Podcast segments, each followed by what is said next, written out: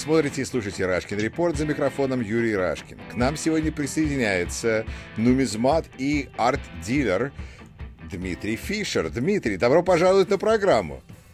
Добрый вечер, добрый вечер. Привет из Майами. Да, привет Майами, привет из Висконсина. Как погодка? Очень плохая. Да, у нас такая влажная, но, по крайней мере, не Мичиган, там на низ, там у них такие были ураганы, у них то дома стали плыть в разные стороны.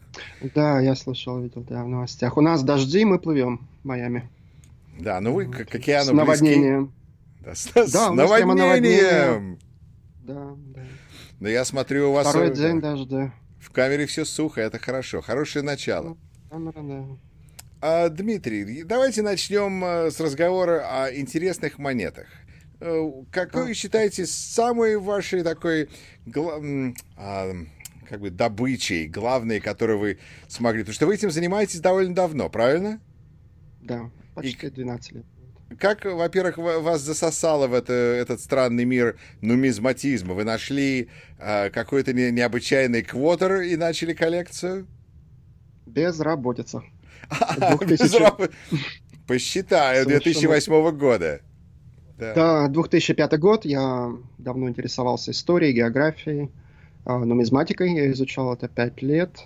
Ну, была работа, были доходы, но случился 2005 год, 6 год, и остался я без работы, полнейший кризис, и я решил применить свои знания на зарабатывание денег. Пришлось так. И вот с тех пор как бы я... Звучит вполне достаточно... по-американски. Да, ну, 12 лет как бы било заплачено, все успешно идет, и я, в принципе, доволен. Можно работать два часа в сутки и при этом зарабатывать нормально. Используя знания, а не руки, как было раньше. То есть те, кто э, занимаются коллекционированием монет, продолжают э, интересоваться коллекционированием монет, вне зависимости от того, что происходит с экономикой, депрессией, рецессией и так далее. Абсолютно верно, абсолютно верно. Потому что есть категория людей, которые не просто этим интересуются, они инвесторы. И когда фондовый рынок real estate падает вниз, когда люди меньше ездят в Лас-Вегас, то есть это мне больше перепадает мне. То есть сейчас у меня вот за последний месяц всплеск 120% за последние два месяца продаж, скажем так.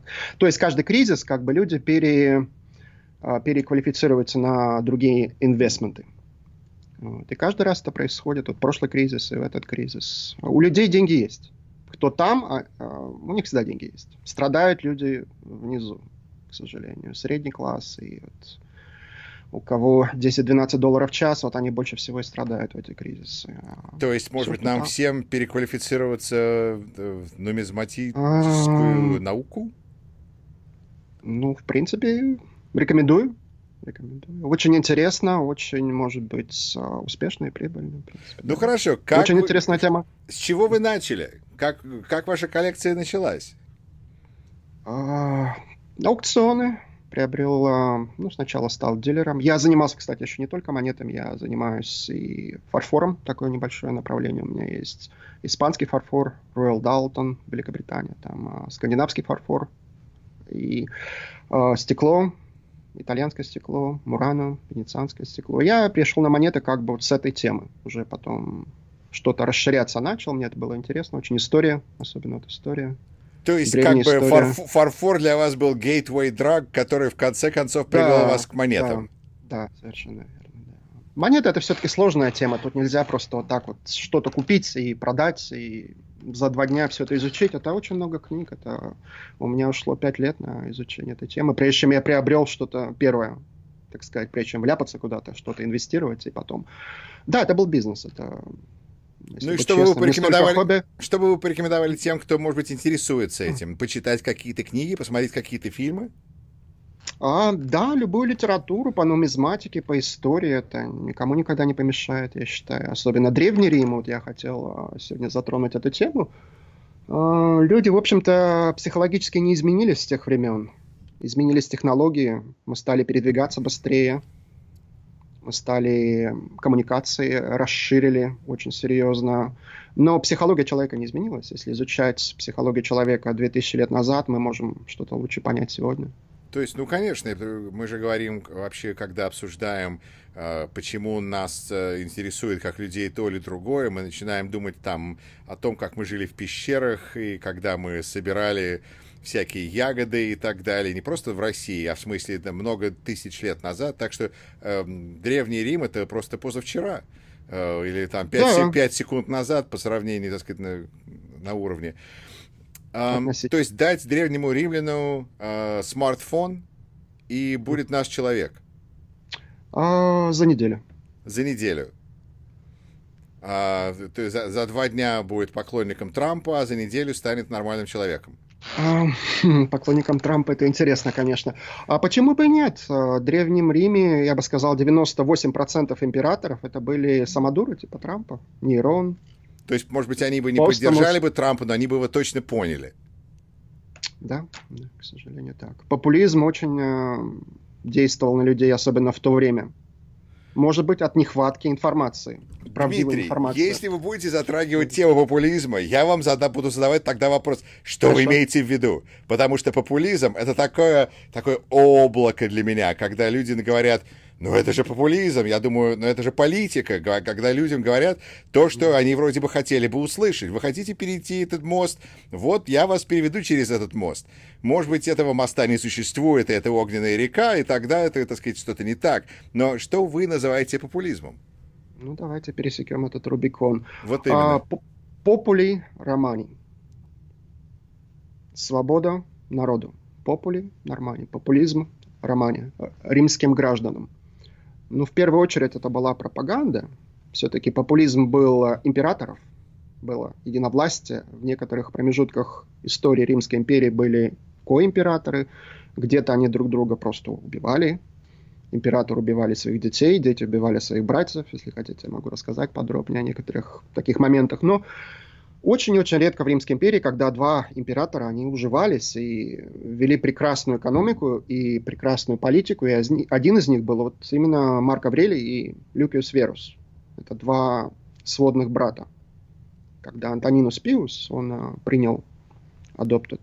Один из его сыновей был Марк Аврелий, а один был а, Люкиус Верус. Они стали оба императорами на протяжении вот четырех примерно лет, они управляли, пяти лет, управляли Римской империей прекрасно просто. Это было золотое время, и считалось, что Марк Аврелий был один из пяти самых лучших императоров. Император Но философ. если я не ошибаюсь, Марк Аврелий в основном занимался тем, что сражался с варварами, или я ошибаюсь?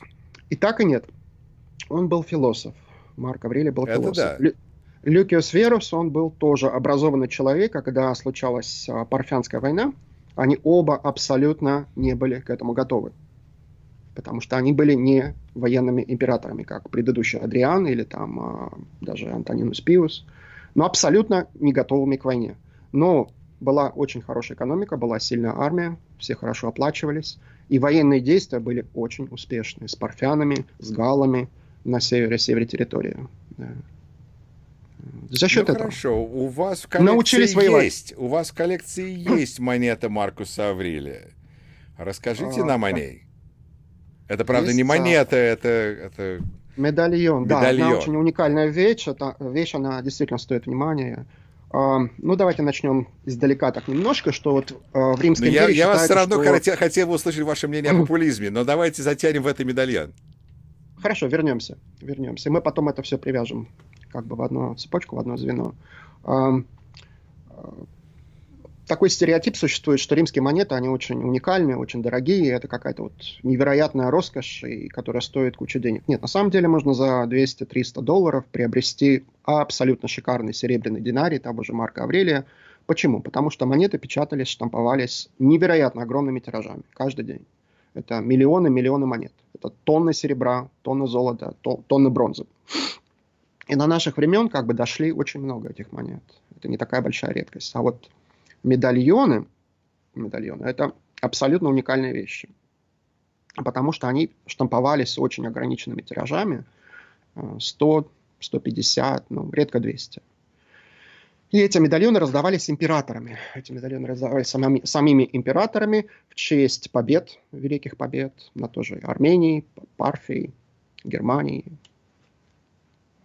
английская компания в Англии. Или свадьбы, или какие-то личные события личного характера. И эти медальоны раздавались э, участникам, которые присутствовали на этих свадьбах. Э, это были в основном сенаторы, известные сенаторы приглашались. И их было не более ста, ну, потому что сенаторов немного было, соответственно, тоже. Вот это вот абсолютно редчайшая вещь, медальоны. Э, самая большая коллекция вот этих медальонов находится в нумизматическом музее Великобритании в Лондоне и в Лувре. А в Соединенных Штатах, извиняюсь, немного простуда у меня, а, и а, в коллекции Ельского университета в Соединенных Штатах. Очень большая коллекция медальонов. И к нам попал в Соединенные Штаты в 2000 году, 20, 20 а, лет назад, нумизмат Дэвид Сирс, он один из известных нумизматов, входит в десятку самых популярных и экспертов в античной нумизматике. Он купил на аукционе в Копенгагене медальон в единственном экземпляре. А, этот медальон известен, ну, только одна вот, один экземпляр был. И он импортировал ее в Соединенные Штаты. Несколько лет была в коллекции. Купила одна женщина, которая предпочла оказаться неизвестной, какая-то меценатка. И она подарила этот медальон Ельскому университету. И в этой коллекции этот медальон находится. Этот медальон выдавался на свадьбе Люкиуса Веруса и Лукилы в 164 году в Эфесе.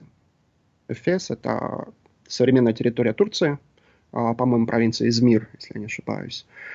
И этот медальон раздавался самим императором. То есть на этом медальоне, что интересно, портреты и Люкиуса Веруса, и Марка Аврелия. Но так как Люкиус Верус был жених на этой свадьбе, по всей вероятности раздавали этот медальон, это вот Марк Аврелий.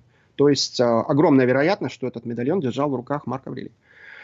А, на аукционе в Швейцарии совсем недавно продавался лот монет. И эти монеты были подняты совсем недавно из земли в Турции. А, сначала выбираются экземпляры для музеев, а все, что потерто, пошарпано, практически не разобрать что-то такое, отправляется потом лотами на, на аукционы. И я купил один такой аукцион, и мой глаз вот запал на какую-то железяку, скажем так, я назовем. И когда мне это все попало в руки, я начал реставрировать, и, боже мой, оказалось, что это второй экземпляр этого медальона. И вот он у меня тут рядом лежит. Так что вот этот уникальный медальон теперь вот стал в двух экземплярах. Конечно, это э, сохран далеко не, не Лувра, очень потертый, очень убитый, как говорят коллекционеры, убитый в хлам, но их всего два, и их держал вот в руках Мар- Марк Аврелий с большой, с большой вероятностью. На обороте это портреты вот а, Люкиус Верус, Марк Аврелий. А на реверсе это храм Аполлона в Эфесе и статуя Аполлона. То есть это была свадьба Люкиуса Веруса, э, сводного брата Марка Аврелия и дочери Марка Аврелия Лукилы. В 15 лет ее выдали замуж за сводного брата Марка Аврелия. Вот это, такое событие было. И этому событию вот посвящена вот этот, этот медальон. Редчайшая вещь абсолютно, но в ужасном качестве. Такой минус. Ну что ж, тогда задам вопрос, который э, задает человек, который ничего не знает. Так сколько же такая штука может стоить? Хорошо, тоже интересный вопрос. А, к сожалению, не так много, как хотелось бы. Дело в том, что очень важен сохран, как я сказал. Это называют э, солидные коллекционеры, инвесторы, убитый в хлам кусочек железа. Но для меня он исторически ценен. Э, в идеальном состоянии есть такие медальоны э, от пяти штук. Не этот именно вариант чекана, а другие медальоны. 60 тысяч, 200 тысяч, э, приличные деньги. Не миллионы, нет, не миллионы. Э, в таком состоянии, ну, несколько тысяч долларов, я думаю. Но меня просят его сделать дата donation, лондонский музей просто бесплатно. Пока деньги не предлагают, я как-то и не спешу. Ну, все-таки... Зато столько можно списать с налогов. Да. А, нет, нет, нет, я поспешил сказать, да, нет, не в этом дело, не в налогах. Просто хочется подержать подольше в руках. Ну, ну что там, 2-3 тысячи долларов, как бы это не такая огромная сумма. К сожалению, очень потертый, поэтому ни для коллекционера, ни для музея он не представляет никакого интереса. Просто вот, что вот, возможно, держал его Марк Аврелий когда-то. То есть можно а сделать, цен... просверлить в нем дырочку и повесить на шею? Или там повесить его как-то так за... Нет? Ни в коем случае. Нет, это только меньше стоимость, ни в коем случае. Я почистил, подреставрировал его как мог, но он очень потерт. Он лежал в земле ну, более двух тысяч лет. Это было буквально поднято вот 3-4 года назад из земли. Сентимента... Как вот есть выражение в английском языке sentimental value. Вот это тот случай. То есть... Музей он потратит лучше 200 тысяч долларов, но купит такую вещь, за которую не будет стыдно, чем покупать а, тот же самый вариант редчайший, но к сожалению. К сожалению. То есть можно сказать, джекпот. что тот факт, что они согласны принять его в коллекцию, как бы уже говорит о том, что он э, что-то стоит и что-то означает реально. Бесплатно, бесплатно. Пока, пока только бесплатно. Ну, это думаю, отвечает на мой следующий тоже... вопрос. Так не страшно ли хранить такую коллекцию дома? А, но, видимо, не вся она стоит больших э, сумм в смысле долларов. Иногда это просто стоит, как-то, как вы сказали, sentimental value, сентиментальная стоимость. А, ну, есть хорошие монеты, есть дорогие. Вообще коллекция у меня огромная. У вас, вы, вы, вы как бы держите какие-то монеты или вы все время их циркулируете? Циркулирую. Есть такие, как, скажем, любимчики, которые хочется попридержать. Ну, я больше бизнесмен в этом деле. Я не такой вот, как Плюшкин, там, накопительство. Я люблю пропустить а, через себя как можно больше монет, как моч- больше получить информации, как, больше, как можно больше изучить эту тему. То есть я накапливаю больше знания, чем а, вещи. Для меня как бы это важнее. Дмитрий, как вы считаете, сколько будет стоить российская валюта в будущем? Будет ли у нее какая-то ценность и стоимость, кроме, как говорили в Советском Союзе, паунд сухих рублей стоит 1 доллар? Ну, Рубикон Сушеных. мы пересекли, давайте... Да, Рубикон мы пересекли, давайте пересекем Волгу теперь. Рубль. Ну, я не был Есть в России ли какие-то российские почти... советские монеты, которые имеют какую-либо стоимость у нумизматов? Конечно. Конечно. Это не моя совершенно тема, но, естественно, рубли, пятирублевые монеты Петра Первого, допустим, они очень... А, то кстати... Есть, то есть после 17 года ничего такого интересного не было выпущено? Там были огромные тиражи, просто это... Бессмысленно. Ничего интересного. Ну, ну, золотые червонцы, может быть, потому что по весу золота хотя бы.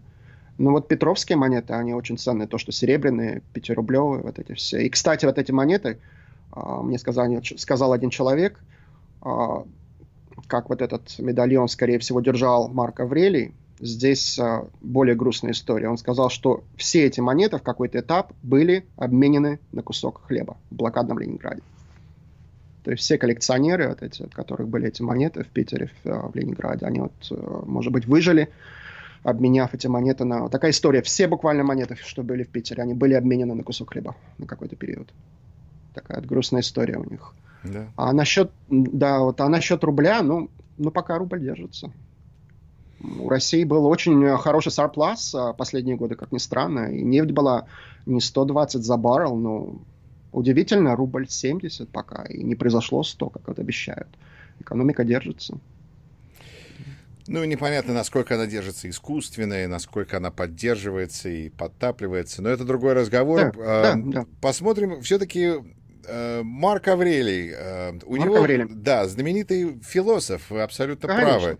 И, э, одна, значит, из, из его книг, значит, мне понравилось как бы начало, когда он говорит о том, что уроки и долги, как бы кому он что должен, у кого он что выучился. Дмитрий, у, у кого вы чему-нибудь, вы, кому вы должны таким образом, вы считаете? История, история. Все, что знания, которые аккумулировались, это история прежде всего. Когда человек изучает историю, а, неважно какого периода человечества, любую историю, накапливается знание, накапливается не просто знания, которые ну, вот, палец опустил горячую воду в холодную, как бы вот методом таким познаешь мир. Нет, не в этом плане. Мудрость. Мудрость появляется просто, когда сравниваешь психологию людей того времени с психологией сегодняшней и начинаешь что-то понимать. Вот именно благодаря истории. И Хорошо. Марк Аврелий, кстати, занимался тем же самым. А, император-философ, стойка.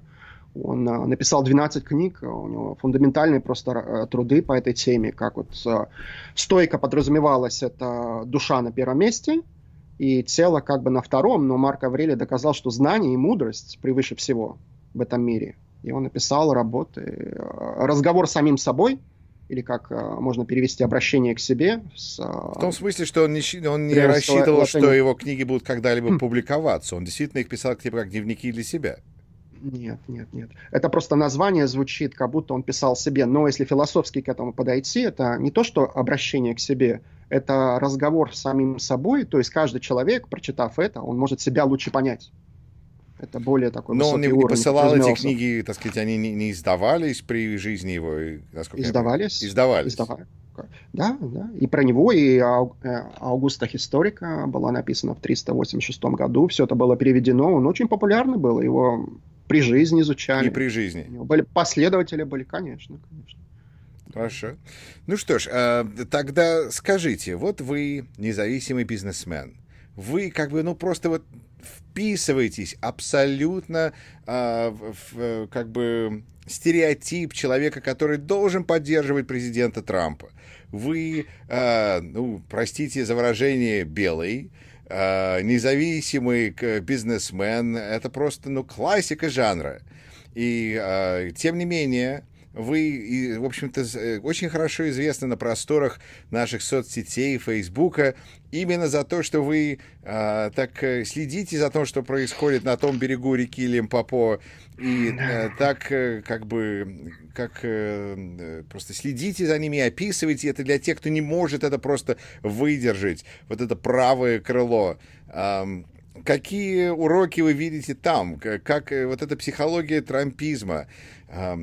Что, что можно полезного из этого извлечь?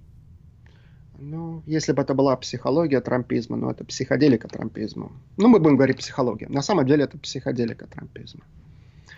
И по этой причине как бы я ну, не могу морально там присутствовать. А, неважно, насколько хорошо заполнен холодильник, еще должны быть какие-то моральные принципы просто в обществе, которые вы что, не ну, совершенно... вы, что, вы что, не из России?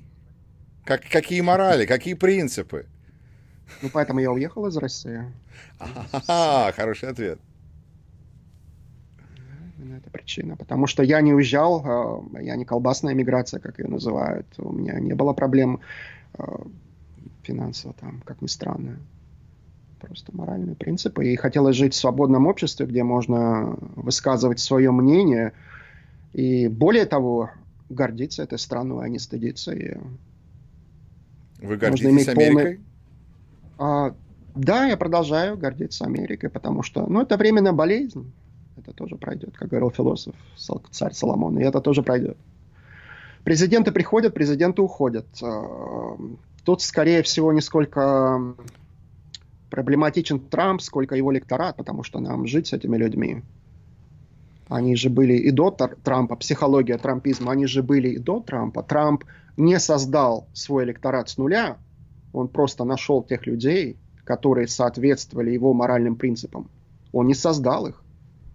Нет, то есть я, то, что, а, что понимаете, скрывалось, Дмитрий, я вот просто... что пытаюсь, я пытаюсь как бы связать, что здесь происходит, потому что, вот, например, сегодня я ходил и искал подписи, потому что мне нужно 500 подписей, чтобы быть в избирательном листе, и я поговорил и, и с поклонниками Трампа тоже. И это, как правило, самые необразованные, самые такие, ну, изношенные люди, которым ну, они отчаялись получить что-то от этой жизни, и они решили поддержать Трампа, потому что он, по крайней мере, решил сжечь весь этот храм к чертовой матери. Но когда мы смотрим на поклонников Трампа, выходцев из бывшего Советского Союза, это, как правило, очень приличные, образованные люди, которые вроде бы знают что-то, имеют какие-то знания. А как, как эти люди, что у них общего?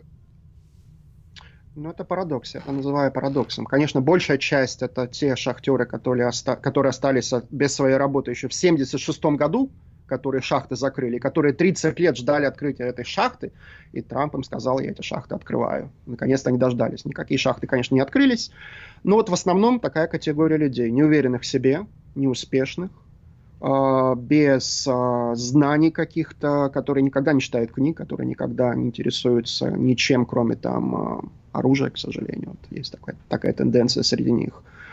Вот. И это вот сложилось, а которые видят а, мир, как я называю, через замочную скважину.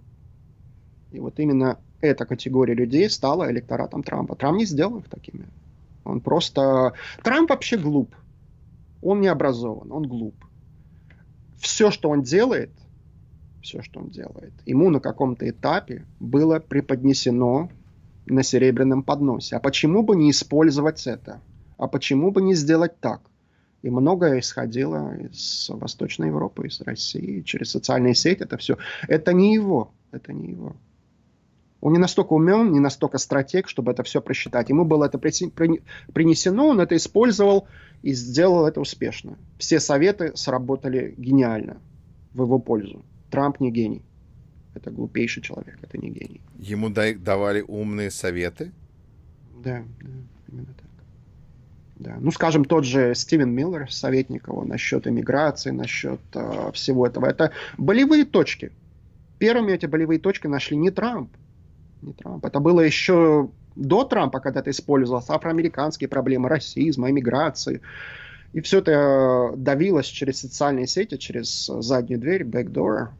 Хорошо, и мы тут обсуждаем, конечно, шпионов. да, мы обсуждаем, конечно, тут популизм, потому что именно это и есть, когда людям предлагают, популизм. да, им показывают на иммигрантов и говорят, вот ваша проблема, но, да. а, но объяснить, хотя это не является решением проблемы ни, ни с какой стороны, но это помогает людям как-то.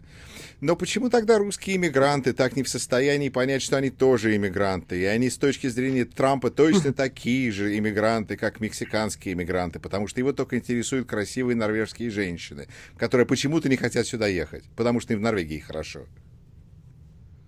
Ну, как я сказал, эти люди очень уверены в себе. Ну, бизнесменов, успешных людей среди сторонников Трампа, в общем-то, не настолько много, сколько основная масса. Вот эти озлобленные люди, которые считают, что у них все отняли в Америке, это самая несчастная страна в мире, здесь невыносимо жить. Ну, не были еще в Северной Корее, не жили в СССР, кроме русскоязычных. То есть неуверенные в себе люди. И ну, какие-то ментальные проблемы. И Трамп дал просто зеленый свет. Вы не стыдитесь этого. Вы не стыдитесь этих чувств, это ненависти вот этих людям. Они действительно враги. И он дал им зеленый свет. До этого они как бы это не было не принято, они скрывали. Где они все были до Трампа? Мы с ними жили и не замечали. Просто это было не принято. А сейчас это стало нормой с Трампом абсолютно. Не скрывая своих чувств. Только какой результат со всем этим добиваются? Абсолютно никакого. Развал общества. То есть вы считаете, общества. что русские иммигранты неуверенные в себе люди?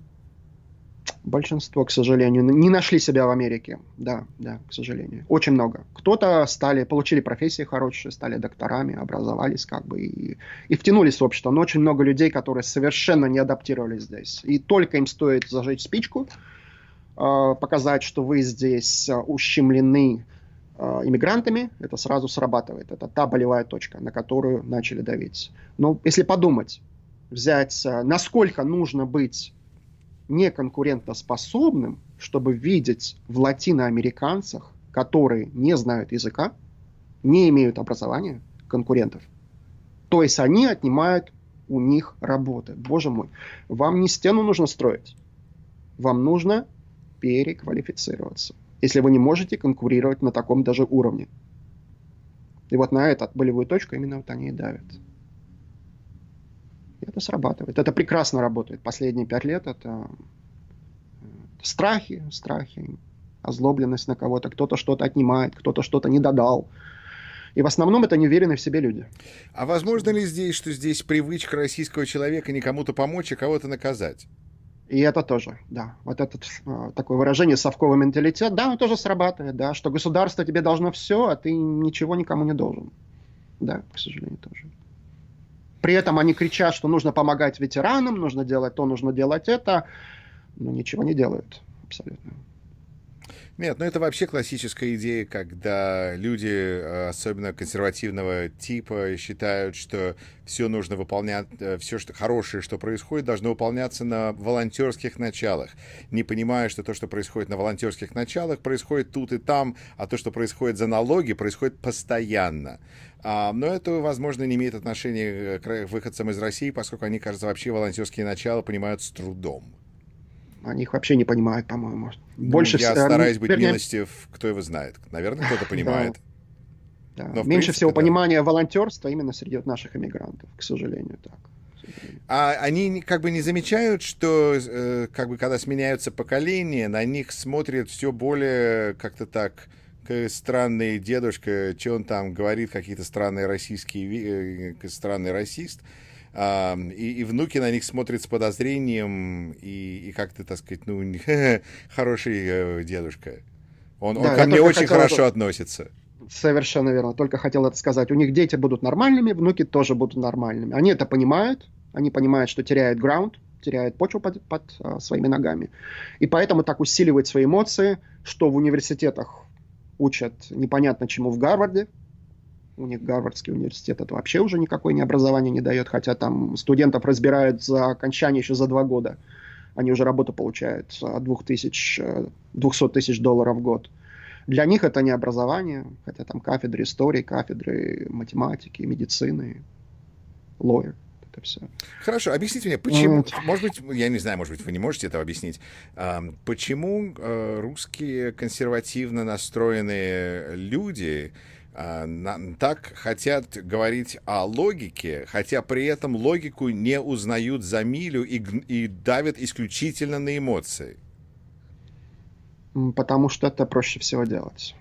Когда давишь на эмоции, это shortest cut. Это самый такой... А, это самый короткий путь, абсолютно. Самый короткий Но при этом путь, они да. говорят, что зачем эмоции, нужна же логика. А, хотя логики там абсолютно нет. Как вы сказали, соревноваться с латиноамериканцами за работу – это бред. Да, три кита, это один, на котором они держатся. Один из этих китов – это лицемерие. То есть все, что они говорят, обвиняют э, других в чем-то, это projecting. Есть такое выражение в английском языке projecting. То есть э, психологический человек, вот психология человека, э, чтобы понять, что собой представляет человек, нужно послушать, что он говорит о других.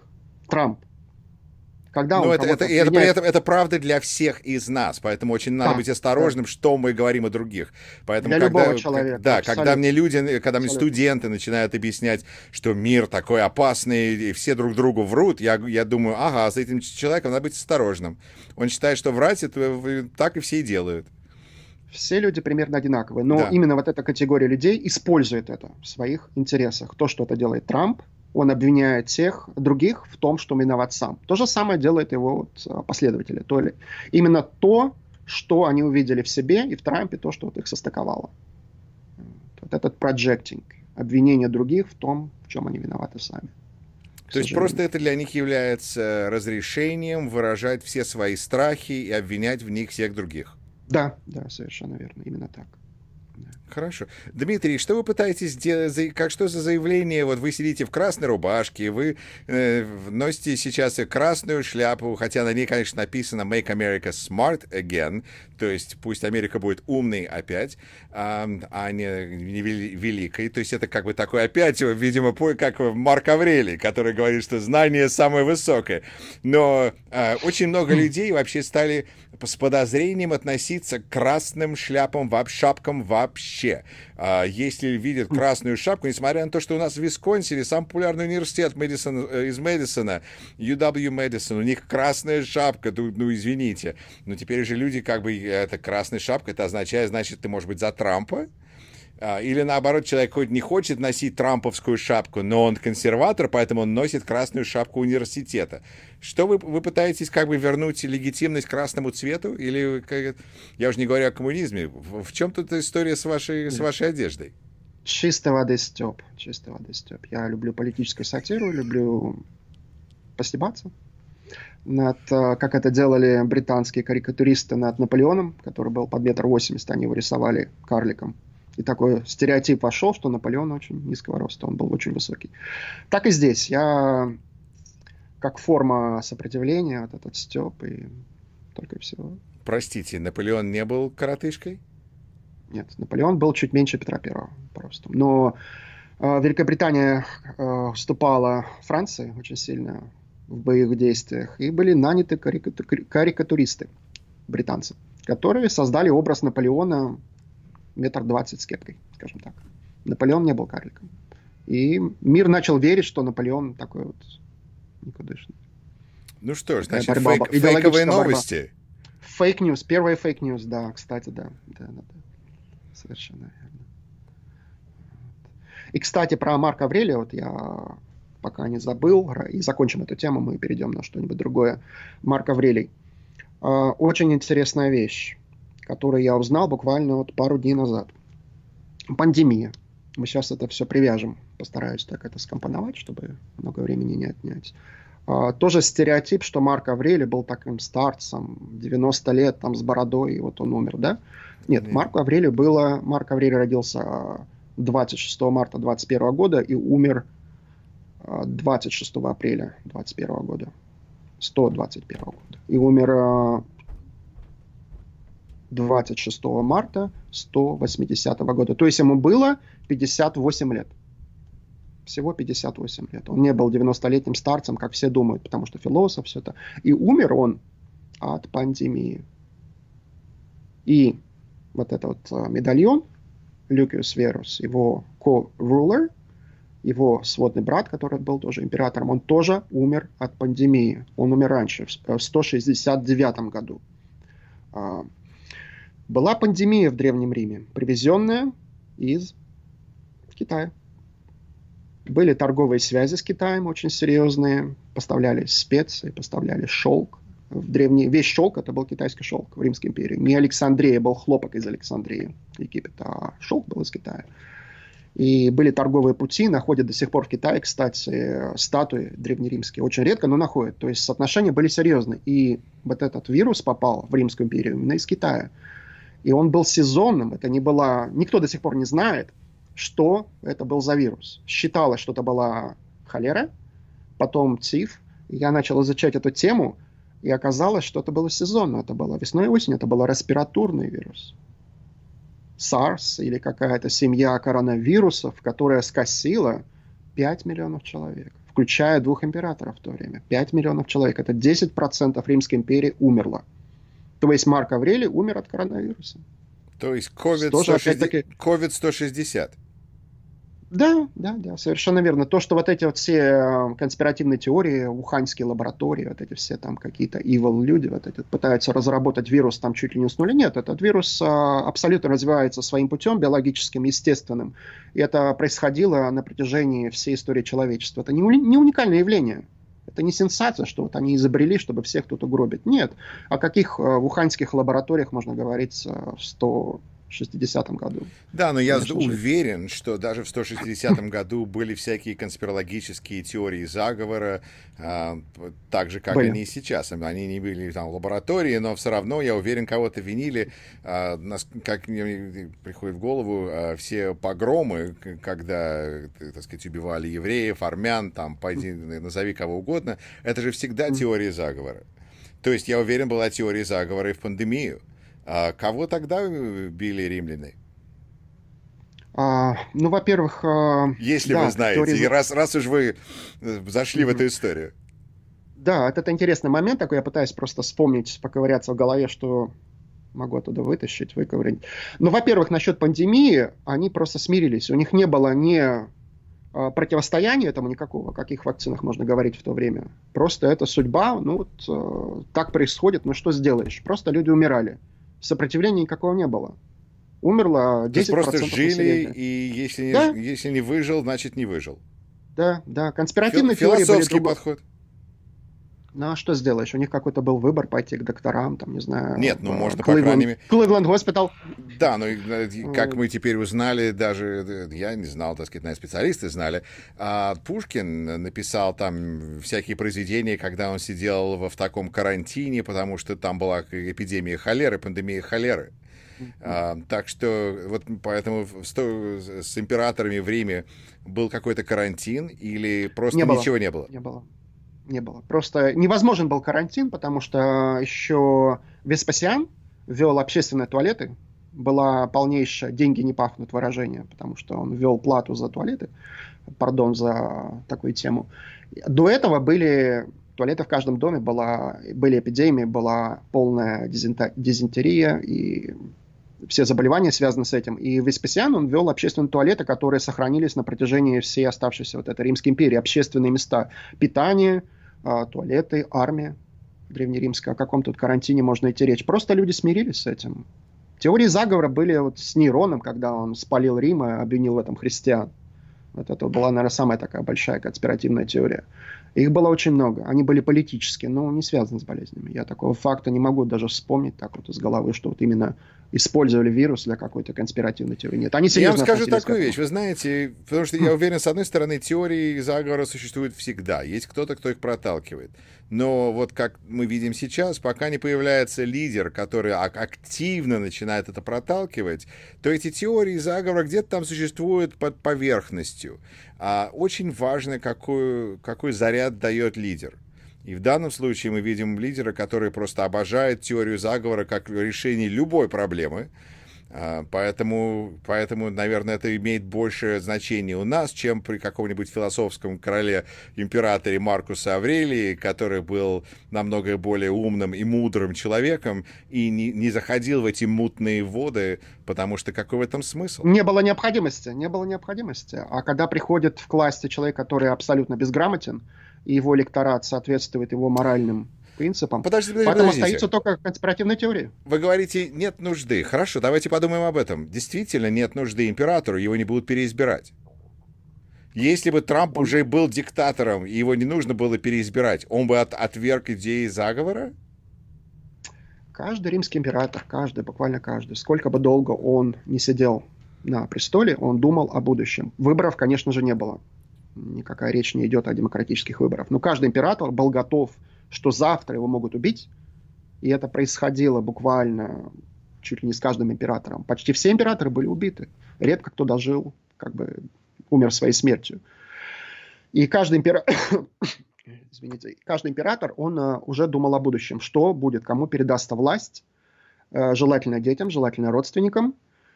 И всегда была боязнь, всегда были вот это вот воздух, в воздухе стоял вот не выборы, а передача власти. Она была постоянно в Римской империи. Не было завтрашнего дня ни у кого. Может быть, Аугустус, может быть, э, Марк Аврелий достаточно был так уверен, но все остальные императоры, 160-170 императоров, это просто были однодневки, были по три дня императоры, солдатские императоры, просто приходили уходили. Даже вот семейные отношения взять, э, Септимиус Северус – когда он умирал, он а, завещал своим детям Каракала и Гета, а, хорошо платите армии, это последняя фраза, хорошо платите армии и дружите. Что сделал Каракала первым делом? Он убил своего брата Гету. Константин Великий, трое сыновей, Констанс, Константин II и Константиус II. То же самое завещал. Что сделали дети? Поубивали друг друга. То есть в воздухе всегда висели вот эти перемены, захватить власть, даже без выборов. Была Но, вот тем не менее, Маркус Аврелий не винил кого-то в этой пандемии. Уникальный президент. Уникальный э, президент, пардон. Уникальный император. Уникальный император, и тот уникальный случай. Ну, он поэтому и вошел в пятерку самых таких позитивных императоров среди 170 других. Именно по этой причине. И это, наверное, это одна из причин, император. почему Трамп не войдет в пятерку самых великих президентов. Или Трамп в, это не, не... не войдет в 44 лучших президента. Нет, абсолютно никак. Трамп это нейрон нашего времени. Ну что ж, тогда давайте перейдем к следующей теме. Мне кажется, действительно мы обсудили Древний Рим и, и перешли к настоящему дню. Я напомню слушателям и зрителям, что вы смотрите Рашкин Репорт. Меня зовут Юрий Рашкин. А, к нам сегодня зашел из Майами Дмитрий Фишер. Очень приятно пообщаться. Да, человек, которого обычно видишь только в соцсетях и только в текстовом виде. И вдруг, оказывается, он существует. Поздравляю, вы не ольгинский тролль, вы не какой-то тролль, вы, вы собственный тролль. Барабанная дробь. Барабанная дробь, да, там тарам. Ну что ж, что же нас ждет в ноябре 2020 года? А, вы считаете, что Трамп вообще в состоянии покинуть Белый дом? Да, но это не будет его выбором.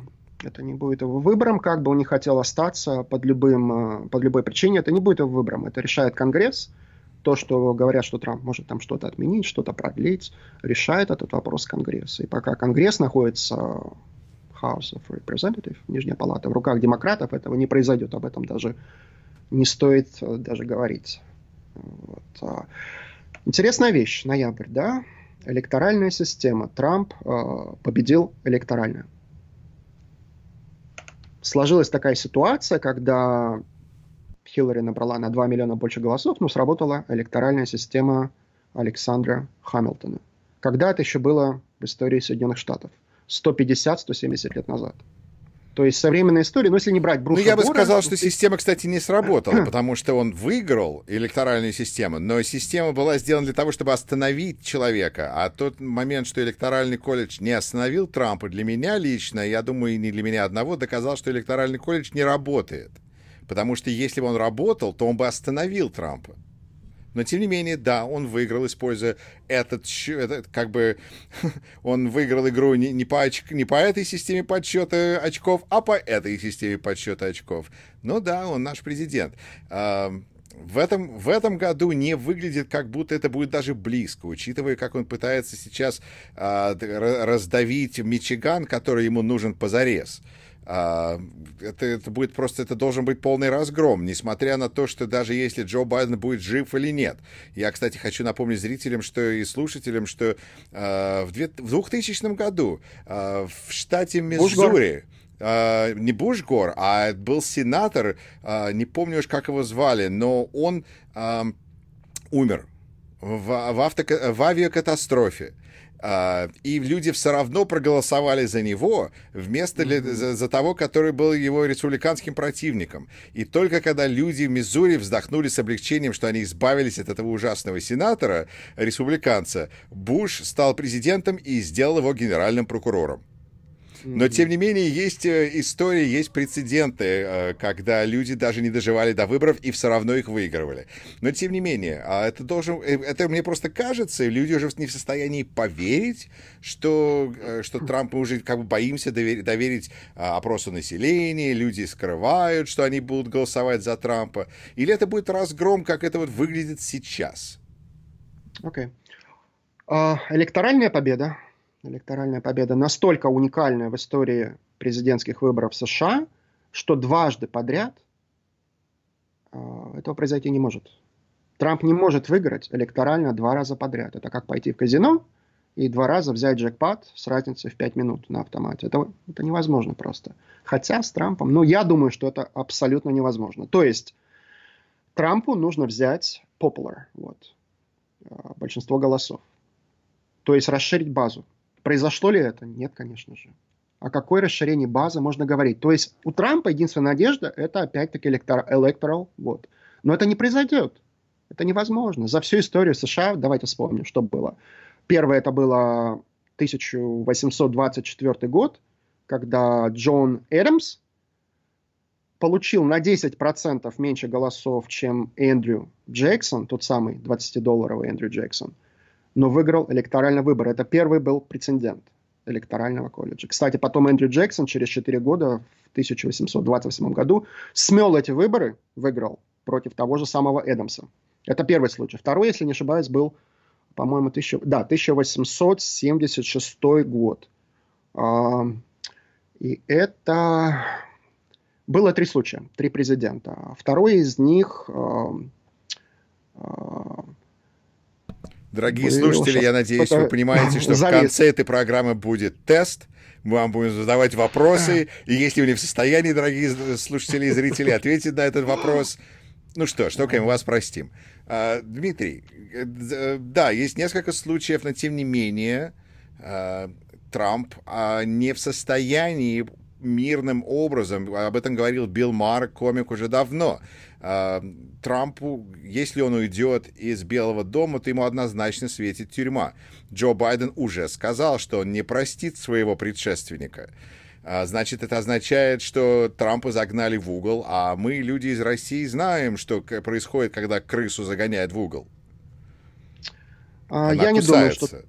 Я не думаю, что Трамп сядет в тюрьму, я не думаю так. А, Скорее всего, он проиграет эти выборы. Я с большой вероятностью говорю, что вот на сегодняшний день, если были выборы сегодняшний день, Трамп бы их проиграл. И electoral бот, и popular бот он бы проиграл. Потому что выиграть электорально, как я сказал, два раза подряд, это было три случая, три президента за всю историю.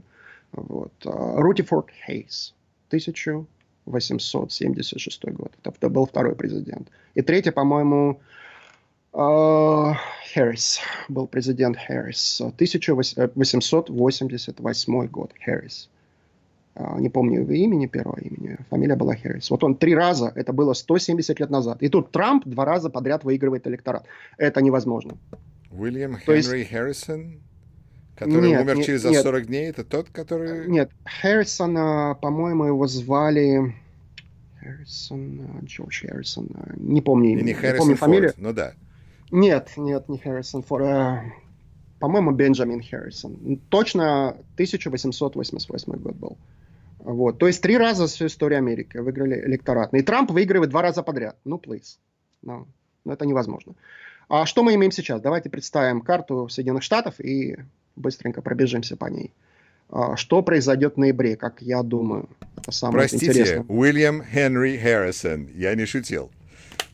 Uh, я, я думаю, Бенджамин Харрисон все-таки. Попробуйте на погуглить. Бенджамин, uh, Бенджамин Харрисон. Уильям, Тысячу... Уильям Херрин Харрисон, девятый президент.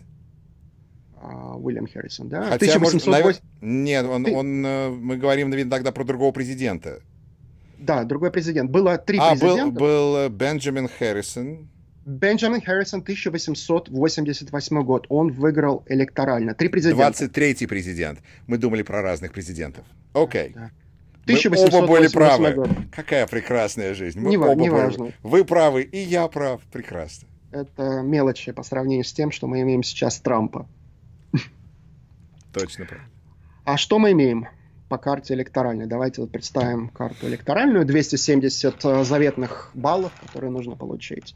А, Калифорния, а, Орегон, Вашингтон, Невада, а, возможно, Аризона, судя по сенаторским выборам два года назад. Очень возможно, Аризона. Ну хорошо, Аризону отдадим Трампу.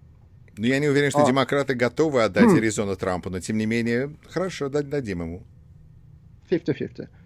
Нью-Мексико, стопроцентно это будет... Демократический штат. Байден, да. То есть мы прошлись по демократическим штатам на Западе. Ну, есть там, да, есть Юта, Айдахо, пять голосов шанс, там, шанса. три голоса, три голоса там. Да, да. Южная Дакота, мелочь. Северная, абсолютно мелочь. Разменные да. монеты. Да. Очень важно будет uh, Средний Запад, uh, Разбелт. Но, как вы сказали, на сегодняшний день Мичиган, да, вот так вот. Uh, то, что была ошибкой Хиллари, что Крым наш, весь uh, Средний Запад это гарантированно демократам. Упс, оказалось совершенно не так. Не нужно игнорировать и принимать. Don't take it for granted. Но пока Мичиган, пока Пенсильвания. Знаете, пока... ирония судьбы в том, что Джо Байден не может приехать сейчас в Висконсин и не может сейчас приехать в Мичиган. Я присутствовал на его virtual ралли, это было так печально. А, но тем не менее, я думаю, он выиграет как минимум Мичиган. Продолжайте. Мичиган выиграет, абсолютно выиграет Миннесоту. А, под вопросом немножко остается Пенсильвания чуть-чуть. А, Вирджиния будет синий, абсолютно я в этом уверен. Да. То есть Средний Запад так выглядит на сегодняшний ну, день. Вирджиния это не Средний Запад, но да. Мы как-то ушли ну, на восток. Немножко. Да, да, это ниже. Это считается даже югом. Да, совершенно верно. Но, скажем так, на сегодняшний день Средний Запад выглядит очень хорошо для Байдена.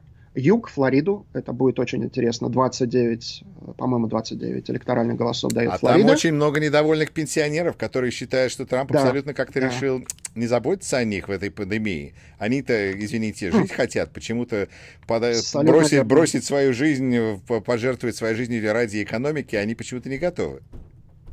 Абсолютно верно. Поэтому Флориду мы отдадим Трампу, скажем так. Все, все равно отдадим Упс. Трампу. Упс, отдадим Трампу, хорошо. А, дальше начинается очень интересно. Агая. Кто не выиграл Агая? Ни один президент не выиграл да. президентские выборы, не выиграв Агая. А давайте-ка отдадим Агая Трампу. Раз Какой вы великодушный, Дмитрий. Ну, Что такой ж... расклад, прогноз. Прогноз на будущее. Я беру такой worst case scenario. Worst case. А давайте отдадим Флориду, давайте отдадим Аризону и отдадим э, Огайо. И Северную Каролину отдадим. Итого мы получаем все равно. Сейчас, одну минуту. Я извиняюсь, что иногда зависаю, не все в голове просто укладывается 200. Нет, мне а, просто кажется, 200... что, так, что такой разговор надо иметь просто вот уже нашу карту надо иметь перед глазами. Ну, с головой трудно. 289 электоральных голосов. При таком раскладе, что мы теряем Флориду, что мы теряем Ohio и Северную Каролину мы все равно получаем 289 электоральных голосов. То есть, насколько важен Средний Запад, если мы удержим Средний Запад с Байденом. Если Аризона переходит демократам, будет замечательно. Подсчет начнется со Флориды. Если Байден выигрывает Флориду, дальше просто выборы можно не смотреть. Трамп их проиграл в пух и прах. Но Флорида да. может быть подсчитываться всю ночь. Это будет 50 на 50, каждый голос, скорее всего, мы не ну, узнаем. И не будем забывать, что губернатор Флориды, республиканец, ярый сторонник Трампа. Но тем не менее, значит, вы считаете, что Трамп проиграет. Я хочу как бы суммаризировать эту дискуссию, потому что, чтобы просто не, не потерять фокус. А, вы считаете, что Трамп проиграет в пух и прах, его разобьет Байден, даже в худшем случае у него все равно будет достаточно голосов, и тогда у Трампа не останется другого выхода, как покинуть Белый дом. Да, совершенно верно. Но это на сегодняшний день. Но при Такой этом в тюрьме он не окажется. День. Я так не думаю. Хорошо. Ну что ж, э, мои поздравления Дональду и его семье. Да. Э, тогда э, что же, что же будет после Трампа? Мы так боимся, что Джо Байден это будет такое, такой просто возврат корпоративной Америки, но, видимо, не, не такой кровожадный. Что будет с Байденом? Ну, во-первых, Америка останется Америкой. Я не думаю, что это какой-то нанесет удар по бизнесам. А, Байдену будет хороший подарок вообще следующему президенту следующие 2, 3, 4 года будет хороший подарок, потому что экономика находится сейчас в самом низу. То есть будет только все лучше для любого президента. Трамп или демократ, это уже подарок. После пандемии, после эпидемии экономика будет только расти. GDP будет рекордно высоким. Да, следующий президент будет пожимать плоды вот после пандемии. Все можно списать на пандемию. То есть уже какой-то старт для кого-то будет хороший. А, возможно, первый год будет очень трудно. Это, пандемия не, не закончится там 24 июля или там 31 августа. Это будет продолжаться еще, может быть, сезон, год. Но в конце концов будет вакцина, и в конце концов мы оставим это позади. То есть следующий президент получит быстро развивающуюся здоровую экономику США. То есть то же а, самое, а, что было сто лет назад, когда была пандемия испанский да, испанка, да. а после этого бурные 20-е. Да, после Второй мировой войны, совершенно верно, да. То Нет, есть, если не после Трампа... Второй, после Первой мировой войны. И после Первой мировой войны тоже, да, да совершенно верно. Да. Будет бурное развитие экономики. Будет GDP, скорее всего, минимум 8%, 10-12%. Это абсолютно нормально. То есть мы откинулись назад, и вот эта пружина будет опять подниматься вверх. Экономику Соединенных Штатов убить просто сейчас ну, невозможно. Никакой ни демократ, ни республиканец ее убить не сможет. Это невозможно. Зарабатывание денег... Ну, я не знаю, Трамп очень крови... старается, мне кажется. А, но здесь палка о двух концах с Трампом. Он а, пытается, ну давайте ему дадим такой небольшой кредит, он пытается все-таки вернуть производство в Соединенных Штатах, но это такая авантюра, это настолько сложно, по этой причине этого никто не сделал до него. Но он считает себя гением, что у него это получится, вот эта авантюра. А, как бы позывы положительные, но реализация их это абсолютно абсурдно, этого никогда не произойдет с Трампом. И, кстати, вот еще что момент. Я извиняюсь, мы перескочим немножко назад. Джорджия. Джорджия. Если Байден, если Байден возьмет не... Вы не, вы не имеете в виду Грузию? Нет, Джорджия, Атланта, Джорджия. Не Грузия, нет. А, да. да, очень возможно, что Грузия станет, э, то есть Джорджия станет э, синей. Да, если он возьмет вице-президента Стейси Эдамс, это будет а. очень большая поддержка. Это... Моя женщина. Я Ой, ее, это, этот мой кандидат Стейси Эврамс, я ее поддерживаю. Я как ее увидел в одном или двух интервью, я понял, что это именно та женщина, которая нужна Джо Байдену, то есть любому э, кандидату. А, особенно если кандидатом демократической партии стал мужчина, и стал мужчина, а белый мужчина, абсолютно нужна черная женщина, чтобы быть вице-президентом, а особенно после того, что Джо Байден сказал последние пару дней про то, что если вы меня не поддерживаете, то вы не черный, ну все, теперь точно надо брать Стейси Абрамс. Абсолютно верно. А, из мужчин Пит Будичич, но он уже пообещал женщину, поэтому Камела Хэррис из Калифорнии. Калифорния все равно будет синяя. О, да. Я думаю, я думаю, Хэррис, займет... кстати, прокурор, генеральный прокурор, да, кто-то предлагал только... замечательные идеи. Я только хотел сказать. Attorney General, замечательная да. кандидатура. Эми Клабачар, Миннесота, Миннесота останется синей. Поэтому стратегически важно для Байдена сейчас взять именно Стейси Эдамс. По той причине, что Джорджия это очень потенциальный штат для демократов, особенно с таким кандидатом. Она практически выиграла губернаторский выбор. Если не было бы этих подтасовок, вот это вот губернатора республиканцев, да, она была, был она очень была бы шанс. сейчас губернатором у Джорджии. Да. Совершенно верно. Это первая причина. Вторая причина, она все-таки достаточно либеральная демократка. То есть это привлечь голоса крайне левых которые, в общем-то, не она особенно крайне, понимаете, она очень умная и, простите, образованная женщина, Абсолютно человек. верно. И мне кажется, это просто такая замечательная комбинация. Я Идеальная уж... комбинация. Да. И если он возьмет Джорджию, все, можно дальше выборы не смотреть.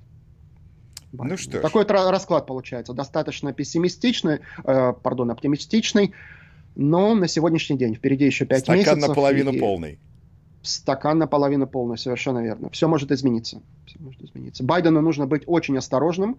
А, не все понимают его искренние шутки, без всякого подоплеху. Не все это понимают. А многие даже используют это в корыстных целях. Вот этого Байдену нужно быть с этим осторожным. И дать просто возможность высказаться Трампу по полной программе. Он наговорит такого, что let him talk. Точно. Ну что ж, Дмитрий, на, на этой ноте мы поговорили, дадим Трампу поговорить. Эм, большое спасибо, было приятно пообщаться. Спасибо, что зашли к нам на огонек. Э, если вы послушали, дорогие зрители и слушатели, вам понравилась э, эта дискуссия, подписывайтесь на Рашкин Репорт, присоединяйтесь, Барон, комментируйте, да. комментируйте ниже комментаторы, И точно, комментируйте, это всегда да. хорошо. Вопросы пусть присоединяются сторонники Трампа, мы достаточно без хамства, без э, матов каких-то, как с их стороны часто бывает. Общаемся и на основе фактов будем рады поговорить. Обсудить любые Мат темы. это не факт. Мат это почти факт, получается. Ну что ж, вы смотрели Рашкин Репорт. За микрофоном был Юрий Рашкин. Ко мне сегодня присоединился Дмитрий Фишер. До новых встреч. До новых встреч. Всем спасибо. До свидания.